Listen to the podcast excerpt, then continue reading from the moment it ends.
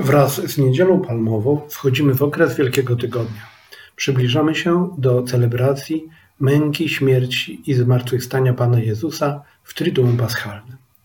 We wczesnośredniowiecznym Rzymie niedziela przed niedzielą Zmartwychwstania Pańskiego początkowo była obchodzona wyłącznie jako niedziela męki pańskiej, podczas której uroczyście śpiewano Paschę, tak jak my robimy to do tej pory. Dopiero w IX wieku do liturgii rzymskiej wszedł jerozolimski zwyczaj urządzania procesji upamiętniającej wjazd Pana Jezusa do Jeruzalem. W tym roku nie będziemy mogli uczestniczyć w procesji Niedzieli Palmowej. Pan Bóg oczekuje od nas tej małej ofiary. Będzie to dla nas dobrą okazją do tego, aby pełniej docenić bogactwo i głębię liturgii, do której jesteśmy tak przyzwyczajeni, że wydaje się nam ona czymś całkowicie normalnym i oczywistym, do tego stopnia, że nie zdajemy nawet sobie sprawy z tego, jakie kryją się w niej skarby. Ale wróćmy do głównego wątku. Gdy wprowadzono do Rzymu w IX wieku procesje, zlały się ze sobą dwa obrzędy. Na pierwszy rzut oka zupełnie różne, o zupełnie innym brzmieniu. W jednym Kościół przedstawia Chrystusa w chwale ziemskiej, który wjeżdża, uwielbiany i podziwiany przez tłumy krzyczące Hosanna jako Mesjasz, a w drugim całkowicie przeciwnie.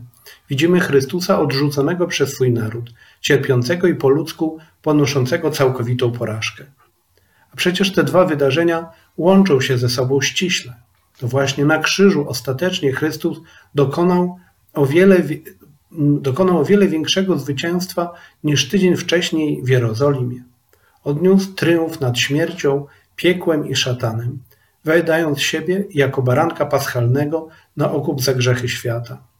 Wjazd do Jerozolimy był w istocie tylko tego namiastką, ziemskim preludium jego triumfu, który dokonał się w Triduum Paschalnym zakończonym zmartwychwstaniem. Dla nas te wydarzenia występujące razem są bardzo dobrym momentem do zrobienia głębokiego rachunku sumienia. Czyli my nie jesteśmy jak ten tłum, który był z Chrystusem, kiedy świat go podziwiał, a potem się od niego odwrócił, kiedy wiatr powiał w przeciwnym kierunku. Czyli nam się nie zdarzyło zaprzeć się jak Piotr Jezusa i powiedzieć: Nie znam go? Posłuchajmy jeszcze raz pasji według świętego Mateusza. Piotr zaś siedział na zewnątrz na dziedzińcu. Podeszła do niego jedna służąca i rzekła: I ty byłeś z Galilejczykiem Jezusem. Lecz on zaprzeczył temu wobec wszystkich i rzekł: Nie wiem, o czym mówisz. A gdy poszedł ku bramie, zauważyła go inna i rzekła do tych, co tam byli: Ten był z Jezusem Nazarejczykiem. I znowu zaprzeczył pod przysięgą: Nie znam tego człowieka. Po chwili ci, którzy tam stali, podeszli i rzekli do Piotra: Na pewno i ty jesteś jednym z nich, bo nawet twoja mowa cię zdradza. Wtedy począł się zaklinać i przysięgać: Nie znam tego człowieka. A natychmiast zapiał kur. Wspomniał Piotr na słowa Jezusa, który powiedział: Nim kogut zapieje, trzy razy się mnie wyprzesz. Wyszedł na zewnątrz i gorzko zapłakał. Jak łatwo nam odnaleźć się w Piotrze, jak łatwo nam odnaleźć nasz, nasz strach, naszą lękliwość, nasz brak konsekwencji w jego zachowaniu. Piotr który miał dobre serce, który miał wiele zapału, ale który, któremu też brakowało jeszcze w tym momencie łaski Ducha Świętego, aby nie ulec temu, nie ulec nawet można powiedzieć nie tylko jakimś groźbom Sanhedrynu, że y, Piotr w tej sytuacji przestraszył się kobiet. Piotr zapał się Chrystusa, zaparł się Chrystusa, ale potrafił wyrazić skruchę. I dla nas jest też tego przykładem nie tyle osoby, która nie ulega, ale osoby, która potrafi jeszcze raz powstać.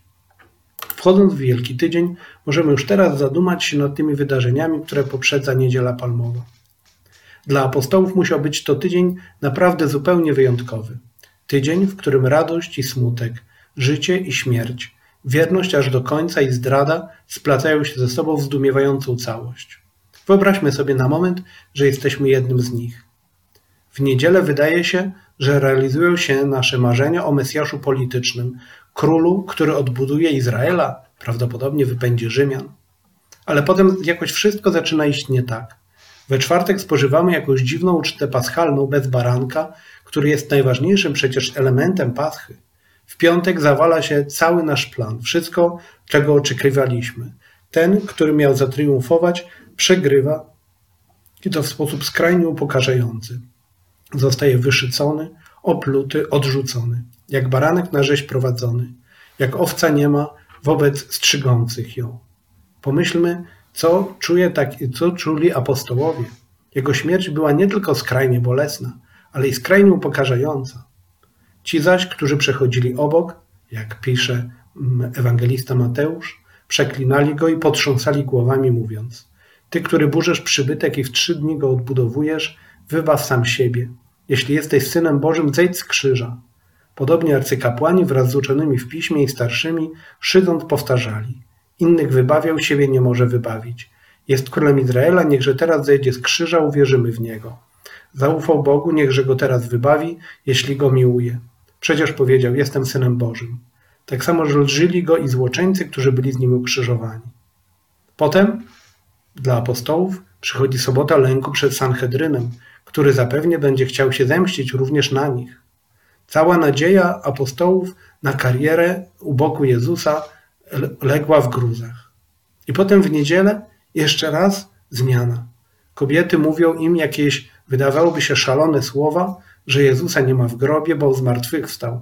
I wreszcie Pan pojawia się między nimi mimo drzwi zamkniętych. Rzeczywiście dla apostołów był to wielki tydzień. Był to szalony tydzień. Dla nas te rozważania pokazują dwie ważne sprawy. Po pierwsze, Pan Bóg pisze prosto na liniach krzywych i myśli Jego nie są myślami naszymi. Z największego zła potrafi wyciągnąć dobro. Śmierć Boga przynosi życie światu. To, co wydawało się największym upokorzeniem, ostatecznie okazuje się największym triumfem. A po drugie, tam gdzie Bóg działa, nie ma powodu do utraty nadziei, choćby na pozór rzeczy szły całkiem przeciwnie do tego, co sobie zamierzaliśmy. A więc jak pisał Kochanowski, nie porzucaj nadziei, jak siekolwiek dzieje. Tak te trudne i zupełnie nieprzewidziane dla apostołów wydarzenia były realizacją wielkich Bożych zamiarów. I my obecnie wobec tych trudności, jakie mamy, nie możemy okazać się jak ci, którzy nie mają nadziei. Jak ci uczniowie, którzy szli do Emaus i którzy nie byli w stanie dostrzec Chrystusa. Przeciwnie, powinniśmy być źródłem światła w świecie.